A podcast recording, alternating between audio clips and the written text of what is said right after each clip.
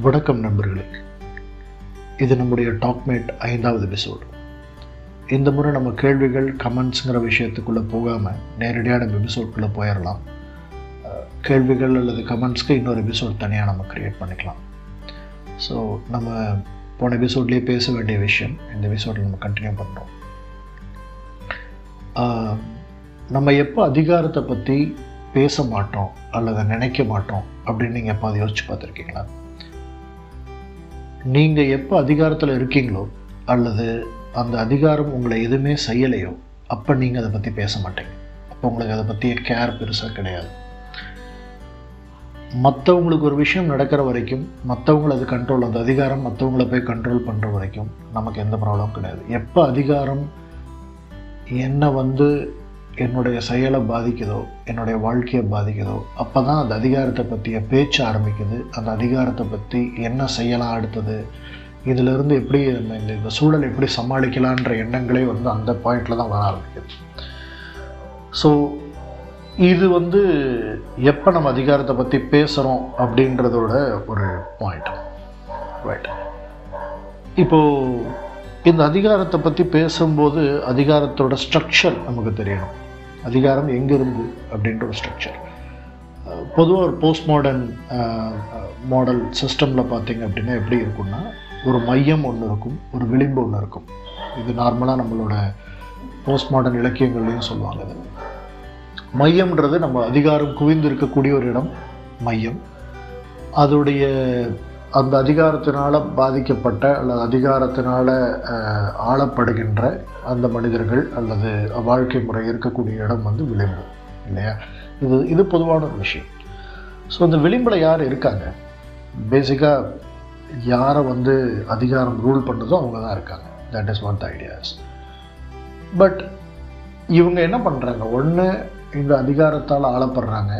அதாவது அவங்க எதுவுமே செய்யறதில்ல. அதிகாரத்துக்கு எதிராக எதுவுமே செய்யறதில்ல. அதை அக்செப்ட் பண்ணிக்கிறவங்க இருப்பாங்க அந்த விளிம்பில். இன்னொரு வகையான மனிதர்கள் யார் இருப்பாங்க அப்படின்னா விளிம்பில் இருந்துட்டு ஒரு எதிர் அதிகாரத்தை கிரியேட் பண்ணுறதுக்கு சில வேலைகள் செய்வாங்க. அது புரட்சி அப்படின்னுலாம் சொல்ல முடியாது. ஒரு வகையில் அது புரட்சி தான். ஒரு வகையில் வந்து நீங்கள் எடுத்துக்கிற ஒவ்வொரு முயற்சியும் ஒரு ஒரு வகையான புரட்சி. அதிகாரத்துக்கு எதிரான ஒரு செயல்பாடு. ஓகே? ஸோ இது வருது. இந்த இந்த மையத்தில் யார் இருக்கா? இப்போ நம்ம விளிம்பில் யார் இருக்கான்னு பார்க்குறோம். மையத்தில் யார் இருப்பா அப்படின்னு பார்த்தா பேசிக்காக ரூலர்ஸ் அப்படின்னு சொல்லலாம். ஆள்பவர்கள். யார் ஆள்பவர்கள்?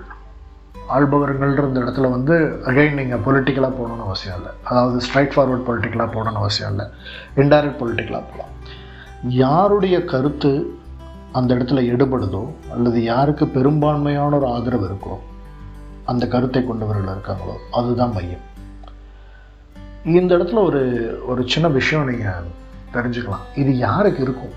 யாருக்கு வந்து அந்த ஒரு ஒரு மையத்துக்குள்ள உண்டான மனோநிலை யாருக்கு இருக்கும்? மையத்தில் இருக்கவங்களோட மனோநிலை அல்லது மையத்தில் இருக்கிற இருக்கிறதுக்குன்னு ஒரு மனோநிலை இருக்கு இல்லையா? அந்த மனோநிலை யாருக்கு இருக்கும் அப்படின்னு பார்த்தீங்கன்னா மேபி அதை நம்ம இப்படி கூட சொல்லலாம். இன்னும் கொஞ்சம் சிம்பிளிஃபைட் வேர்டுன்னு சொல்லலாம். கொஞ்சம் ஆணவம் அப்படிங்கிற ஒரு வார்த்தை. ஆணவம் கண்டிப்பாக வேணும். ஆணவம் இல்லாமல் உங்களால் அதிகாரத்துக்குள்ளே உட்கார முடியாது மையத்துக்குள்ளே போய் உட்கார முடியாது.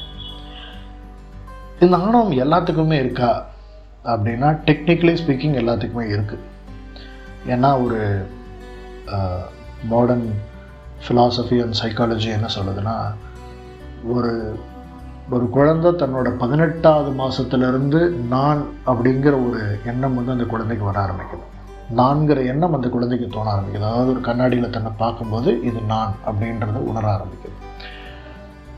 அந்த நான்கிற எண்ணம் எங்கே இருந்து வருது அப்படின்னு பார்த்தீங்க அப்படின்னா அதுக்கான ஒரு ஒரு சூழல் உருவாகுது. அந்த குழந்தையை மையப்படுத்துகிற ஒரு சூழல் உருவாகுது அந்த மையப்படுத்தப்பட்ட சூழலில் அந்த குழந்தை வந்து சில விஷயங்களை லேர்ன் பண்ணிக்க ஆரம்பிக்குது. தனக்கு முக்கியத்துவம் அப்படிங்கிற ஒரு விஷயத்த ஆரம்பிக்குது. ஸோ அந்த இடத்துல ஒரு ஒரு எக்ஸிஸ்டன்ஸ் தெரியுது. நான் நான் இருக்கிறேன் அப்படின்றது. ஐ எக்ஸிஸ்ட் அப்படின்ற ஒரு பாயிண்ட் வருது இன்னொன்று என்ன தோணுது அப்படின்னா ஐ ஹாவ் டு க்ரோ நான் வந்து அடுத்தது என்னை வந்து நான் கவனிக்கப்படணும் அப்படின்றது அல்லது நான் வளரணுன்றது அந்த எண்ணம் வந்து உள்ளுக்குள்ளே கொஞ்சம் கொஞ்சமாக நடக்குது அதாவது நான் நான் நடக்கணும் நான் இதை எடுக்கணும் நான் இதை பேசணும் இதெல்லாமே முயற்சிகள் தான். இந்த முயற்சிகள் எல்லாத்தையும் கொண்டு வர்றதுக்கு அந்த நான்கிற அந்த ஒரு சின்ன எண்ணம் அது இல்லாமல் இது செய்யவே முடியாது. இது வந்து மாடர்ன் ஃபிலாசபியாக இருக்கட்டும் சைக்காலஜியாக இருக்கட்டும் எல்லாத்துலேயுமே சொல்கிற ஒரு விஷயந்தான் இது. ஸோ இந்த இந்த எண்ணம் வேணும். ஆணவம் இந்த அடிப்படையான இந்த ஆணவம் வேணும். அந்த ஆணவங்கிற ஒரு மைண்ட் செட் இருந்தால் மட்டும்தான் அவங்களால மையத்தில் உட்கார முடியும். இது வந்து ஒரு ஒரு அப்சர்வேஷன்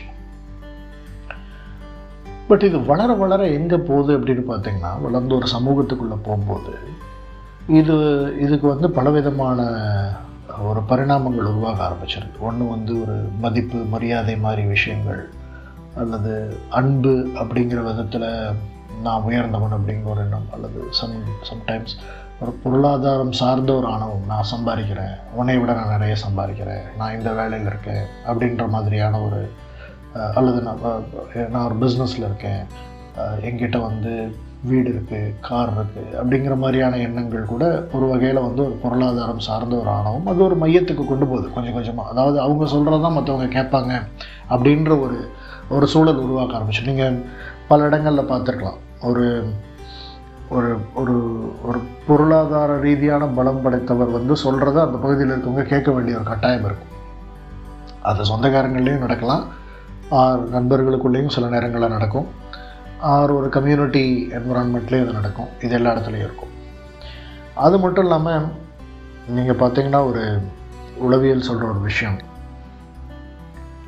நான் அப்படின்றது வரும்போதே அதை சுற்றி இது என்னுடைய ப்ராப்பர்ட்டி அப்படின்ற ஒரு விஷயம் வர ஆரம்பிச்சிடும் என்னுடைய வீடு என்னுடைய கார் என்னுடைய குடும்பம் என்னுடைய மனிதர்கள் என்னுடைய பணியாளர்கள் இந்த மாதிரி எல்லாமே என்னுடையது அப்படின்ற ஒரு எண்ணம் வர ஆரம்பிச்சிடும் அப்போ அதுக்கு மேலே வந்து என்ன ஆகுதுன்னா அதில் ஒரு பொறுப்பு வரணும். லாஜிக்கலாக பார்த்தீங்கன்னா இதெல்லாம் என்னுடையது அப்படிங்கும்போது அது அதை ஹேண்டில் பண்ணணுன்ற ஒரு பொறுப்பு வரணும். பட் அந்த பொறுப்பு வந்து எப்படி மாறுது அப்படின்னா அதிகாரமாக மாறுது.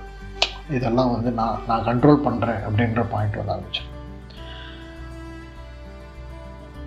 இப்போ இதில் வந்து என்ன பண்ணலாம் இந்த மாதிரி சுச்சுவேஷனில் அப்படின்னும் போது இதில் ஒரு ரெண்டு ஆப்ஷன் இருக்குது ஒன்று விளிம்பில் இருக்கிறவங்க மையத்தை நோக்கி நகரணும்.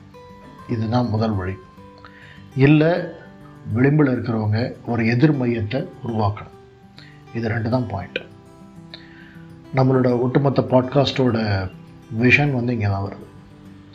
நீங்கள் மையத்தை நோக்கி நகர்றீங்களா இல்லை எதிர் மையத்தை கட்டமைக்கிறீங்களான்றது எதிர் மையம் கட்டமைக்கிறதா இருக்கட்டும் அது நீங்கள் மையத்தை நோக்கி நகர்றதா இருக்கட்டும் உங்களுக்கான வழி வந்து கண்டிப்பாக ஒரு போராட்டம் தான். அந்த போராட்டம் வந்து இங்கே ஆயுதம் தாங்கிய போராட்டமெல்லாம் கிடையாது. நம்ம அதை பற்றி பேசுறதில்ல.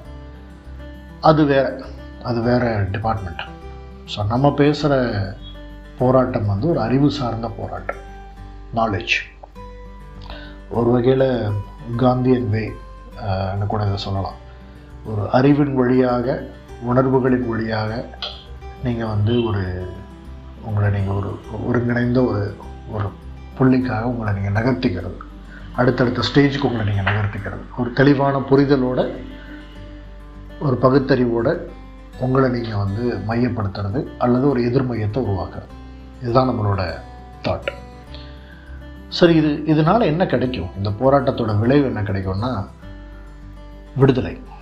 ஒரு ஃப்ரீடம் ஸோ இந்த ஃப்ரீடம் அது என்ன ஃப்ரீடம் அப்படின்னு பார்த்தீங்கன்னா இதனால் எனக்கு என்ன ஃப்ரீடம் கிடைக்கும் அப்படின்னு பார்த்தீங்கன்னா முதல்ல ஒரு அறிவு சார்ந்த ஃப்ரீடம் அதுக்கப்புறம் அது உருவாக்குற ஒரு எக்கனாமிக்கல் ஃப்ரீடம் பொருளாதாரம் சார்ந்த ஒரு ஃப்ரீடம் ஒரு மனநிலை சார்ந்த ஒரு ஃப்ரீடம் எமோஷனலி மென்டலி உங்களுக்கு கிடைக்கக்கூடிய ஒரு ஃப்ரீடம் ஒரு தத்துவ ரீதியான தர்க்க ரீதியான ஒரு ஃப்ரீடம் இன்னும் சொல்லப்போனால் இன் டீட்டெயில் ஒரு செல்ஃப் அவேர்னஸ் இதுதான் வந்து ஜெய கிருஷ்ணமூர்த்தி சொல்வார். உங்களை நீங்கள் எப்படி அறிதல் உங்களை உங்களை நீங்கள் அறிந்து கொள்ளுதலின் வழியாக கிடைக்கக்கூடிய ஒரு சுதந்திரம் அப்படின்றது ஜெய கிருஷ்ணமூர்த்தி சொல்வார். இதுதான் நம்மளோட டார்கெட் பாயிண்ட் ஸோ சில விஷயங்கள் நம்ம மாற்றவே முடியாது. அதிகாரத்தை மாற்ற முடியாது. அதிகாரத்தில் இருக்கக்கூடிய மனோநிலையை மாற்ற முடியாது. அந்த மனிதர்களை நீங்கள் மாற்ற முடியாது. இவங்களோட தான் வாழ்ந்தாகணும். ஆனால் நான் ஒன்றுமே செய்யலை அப்படின்னு இருக்கிறத விட நமக்கான ஒரு விடுதலையை தேடுற ஒரு போராட்டம். அந்த போராட்டம் ஒரு அறிவு சார்ந்த போராட்டமாக இருந்தால் அதுக்கு நம்ம என்ன செய்யணும் அப்படின்றது தான் ரொம்ப சிம்பிளாக சொல்லப்போனால் நம்ம நம்மளை எப்படி அந்த விடுதலையை நோக்கி போகிறதுக்கு நம்ம என்ன பண்ணுறோம் ஸோ கற்றுக்கொள்ளுதல் அப்படிங்கிற ஒரு விஷயந்தான் வந்து நமக்கு கிடைக்கிற ஒரு பாயிண்ட் இப்போ என்ன கற்றுக்கிறோம்? எப்படி கற்றுக்கிறோம் கற்றுக்கிறத வந்து எப்படி ஒரு ஒரு ஒழுங்கு முறையோடு எப்படி கற்றுக்க முடியுது? அப்படி கற்றுக்கிறதுனால நமக்கு என்ன பெனிஃபிட் அப்படின்றதெல்லாம் நம்ம இதுக்கு மேலே வரக்கூடிய எபிசோடில் ஃபோக்கஸ் பண்ணி பேசலாம். உங்களுக்கு ஏதாவது கமெண்ட்ஸ் அண்ட் சஜஷன்ஸ் இருந்தது அப்படின்னா என்னோடய இமெயில் அல்லது ட்விட்டர் ஐடி ஃபேஸ்புக் ஐடியில் நீங்கள் ரிப்ளை பண்ணுங்கள் தேங்க்யூ